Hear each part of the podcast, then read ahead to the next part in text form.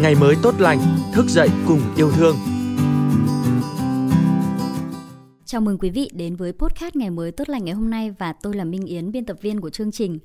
Thưa quý vị và các bạn, trong tuần vừa qua thì podcast Ngày mới tốt lành đã nhận được hai bức thư rất đặc biệt. Những bức thư này đều được gửi từ tâm dịch, phảng phất nỗi buồn lo, nhưng hơn tất cả là đầy lòng biết ơn đối với những con người, những vùng đất vốn không phải là quê hương của mình. Gửi Quy Nhơn, những ngày thành phố không khỏe là một trong hai bức thư đặc biệt đó. Mời quý vị và các bạn cùng nghe những tâm sự của bạn Dương Dũ Tuấn, một nhà báo trẻ xa quê lập nghiệp ở thành phố Quy Nhơn để hiểu và chia sẻ với nỗi niềm ở giữa Quy Nhơn sao vẫn nhớ Quy Nhơn.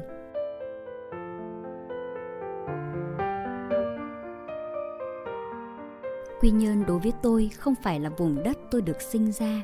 Đây chỉ là nơi tôi chọn để tá túc tìm kiếm cơ hội mưu sinh. Nhưng tôi gọi Quy Nhơn là quê hương bởi vùng đất này cưu mang, bao bọc tôi như tình thương ruột già vậy. Quy Nhơn vào lúc 0 giờ ngày 16 tháng 9, đêm đầu tiên ở phường Ngô Mây thực hiện phong tỏa để truy vết F0. Khu phố bị răng dây, đường xá vắng lặng, không gian ảm đạm, Cơn gió đầu thu thổi sốc vào tán cây bàng trước cửa xào xạc. Đêm khuya tĩnh mịch khiến tiếng gió nghe rõ mồn một. Tôi dường như quên mất mình đang sống ở nơi đông đúc phố thị Quy Nhơn. Cảm giác buồn đến nao lòng. Ngày 12 tháng 9 ở phường Hải Càng xuất hiện ca Covid-19 trong cộng đồng. Nhiều phường khác cũng có người nhiễm bệnh. Quy Nhơn bắt đầu không khỏe. Nghe tiếng còi xe công vụ chạy hối hả ngoài đường làm nhiệm vụ, đưa người đi cách ly, truy vết, cả khu phố nhốn nháo, thở dài, lo lắng, buồn giàu và đong đầy thương cảm mỗi khi có ca F0, gia đình có người bị cách ly. Quy Nhơn chưa bao giờ buồn đến thế.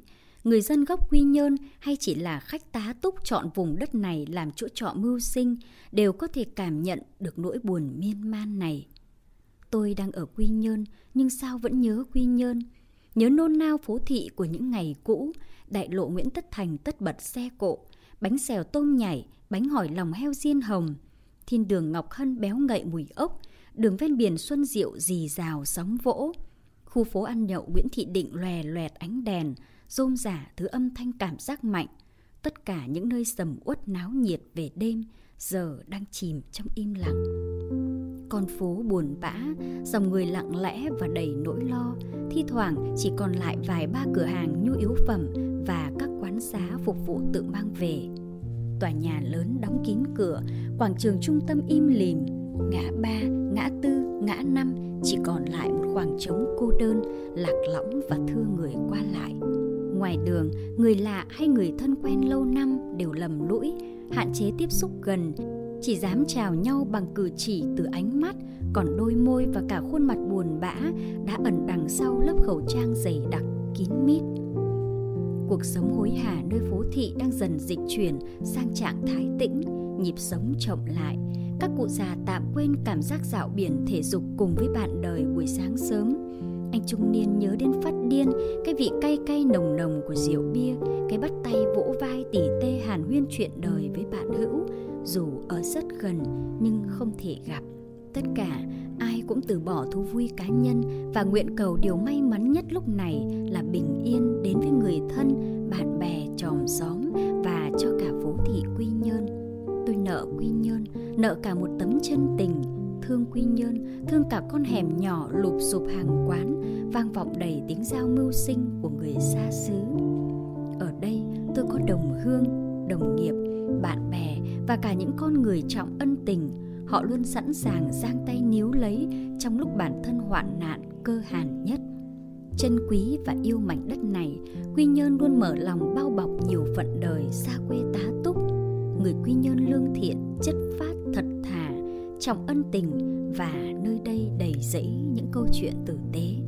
Tôi từng chứng kiến cảnh biện diện, chia tay và cả giọt nước mắt của nhiều đoàn y bác sĩ ở bệnh viện gia liễu trung ương quy hòa, bệnh viện đa khoa tỉnh bình định liên tục vào thành phố Hồ Chí Minh và Bình Dương để chi viện chống dịch. Có những đêm trời trở gió mạnh, trời bất chợt nổi cơn rông, sấm chớp ầm ầm, mưa nặng hạt kéo dài khiến chốt kiểm dịch ở Quy Nhơn bị tốc mái, ngập ngụa nước mưa, bùn đất nhão nhét, mọi người ý ới gọi tên nhau rồi chìm dần trong bóng tối vì mất điện. Thế nhưng, lực lượng tuyến đầu tại chốt vẫn cố gắng vượt qua cơn mưa lạnh buốt giữa đêm. Họ dùng đèn pin thay ánh sáng của điện, truyền cho nhau hơi ấm để công việc không bị gián đoạn. Cô Sen, 52 tuổi, dáng người nhỏ bé gầy gò, vốn là nhân viên y tế lâu năm công tác ở trung tâm y tế huyện miền núi Vân Canh. Dòng dã 21 năm trời, chồng cô bị bệnh u não nên việc đi lại rất khó khăn, không thể nấu ăn, giặt rũ. Con trai duy nhất làm ăn ở xa nên việc chăm nom cùng chồng chống chọi với căn bệnh hiểm nghèo đều do một mình cô tự lo liệu và gánh vác. Nhưng khi vùng dịch cần lực lượng y tế chi viện, cô Sen gật đầu ngay, gạt đi nước mắt và nỗi lo, gửi chồng sang bên nhà họ hàng, chẳng ngần ngại để lao đến vùng dịch. Chồng cô cũng đồng ý việc này. Khi tôi thắc mắc, sao cô không lo cho gia đình trước? Cô chỉ nói ngắn gọn, sứ mệnh ngành y không thể trần trừ những hy sinh thầm lặng của cô Sen hay lực lượng tuyến đầu chống dịch như ngành y tế, công an, quân đội, đoàn viên thanh niên không bao giờ đong đếm hết.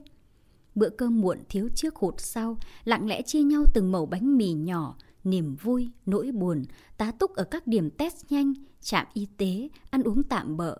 Nhân viên y tế trong lúc chống dịch đã mắc COVID-19 khi tiếp xúc với bệnh nhân vẫn gắng làm tròn trách nhiệm, nghĩa vụ của mình. Còn ở điểm phong tỏa, người Quy Nhơn sống chan hòa như nhịp sống vốn có, không hề có chuyện chống đối, cằn nhằn to tiếng trong lúc lấy mẫu test nhanh Covid, chia nhau từng lon gạo, bó rau muống, thậm chí cốc trà, ly nước, giản dị, đơn sơ nhưng vô cùng ấm áp. Các nơi trọ chứa những người mưu sinh xa quê, chủ trọ giàu lòng nhân ái, chủ động giảm tiền nhà, mạnh thường quân từ khắp các nơi gom góp chi viện nhu yếu phẩm cho người dân khó khăn, nở rộ các shipper không đồng, đi chợ miễn phí, bếp ăn tình nguyện, thanh niên ra đồng gặt lúa giúp nông dân. Nhiều chuyến bay nghĩa tình, chuyến xe miễn phí, có cả cảnh sát giao thông, công an Bình Định hộ tống, hối hả nối đuôi nhau vào tận Sài Gòn, đưa những người nghèo, phụ nữ mang thai rời tâm dịch về quê.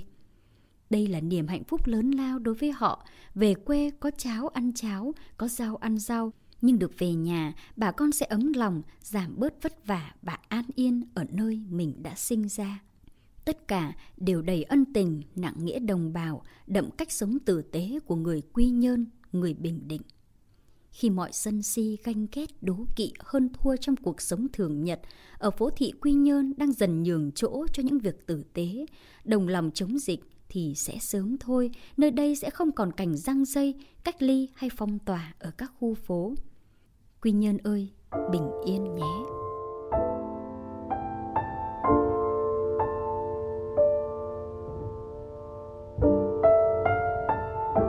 Thưa quý vị và các bạn, bức thư thứ hai mà ngày mới tốt lành nhận được trong tuần qua đó là của anh Trương Tấn Nhật ở Quảng Nam, chồng của sản phụ bị bệnh Covid-19 nặng, được các bác sĩ của Bệnh viện Trung ương Huế cơ sở 2 cứu sống một cách kỳ diệu những ngày đầu tháng 9 vừa qua.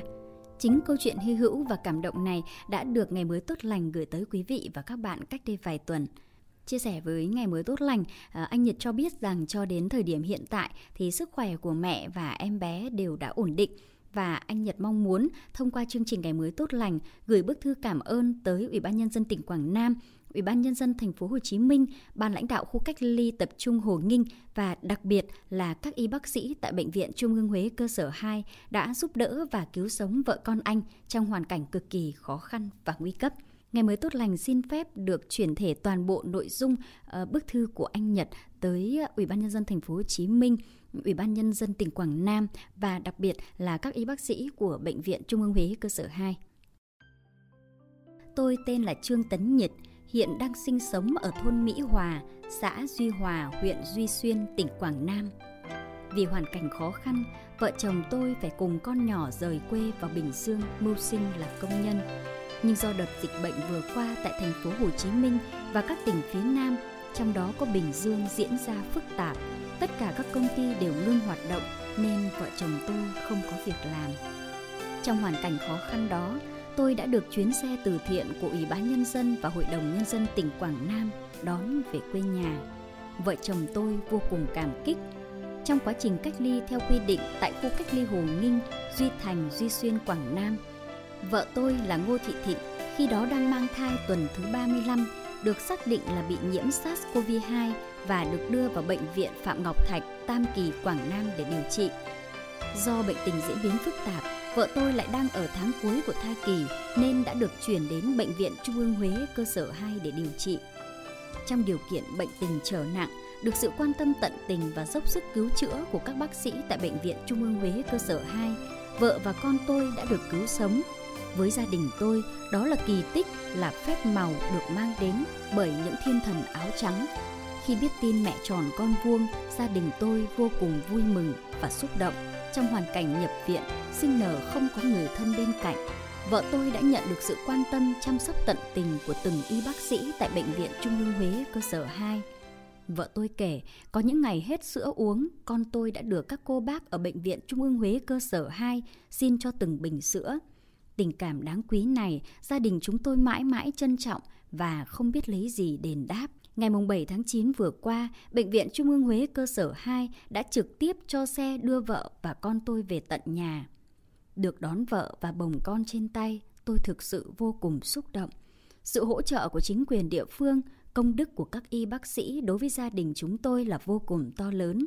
Gia đình chúng tôi không biết lấy gì để đền đáp. Do điều kiện dịch bệnh diễn biến phức tạp, phải giãn cách xã hội nên dù rất muốn nhưng gia đình tôi không thể trực tiếp tới Bệnh viện Trung ương Huế cơ sở 2 để nói lời cảm ơn chân thành với các bác sĩ.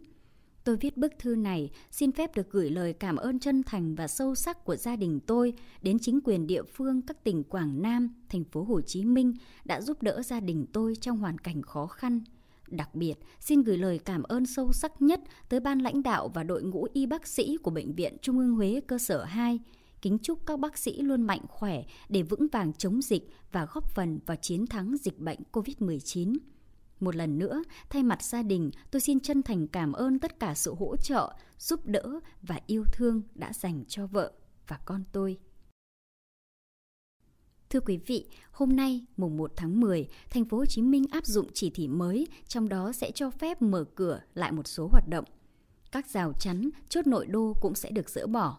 Trước đó, ngày 20 tháng 9, Ủy ban nhân dân thành phố Hà Nội cũng đã ban hành chỉ thị số 22 điều chỉnh các biện pháp phòng chống dịch COVID-19 trong tình hình mới, trong đó cho phép mở cửa một số dịch vụ kể từ 6 giờ sáng ngày 21 tháng 9.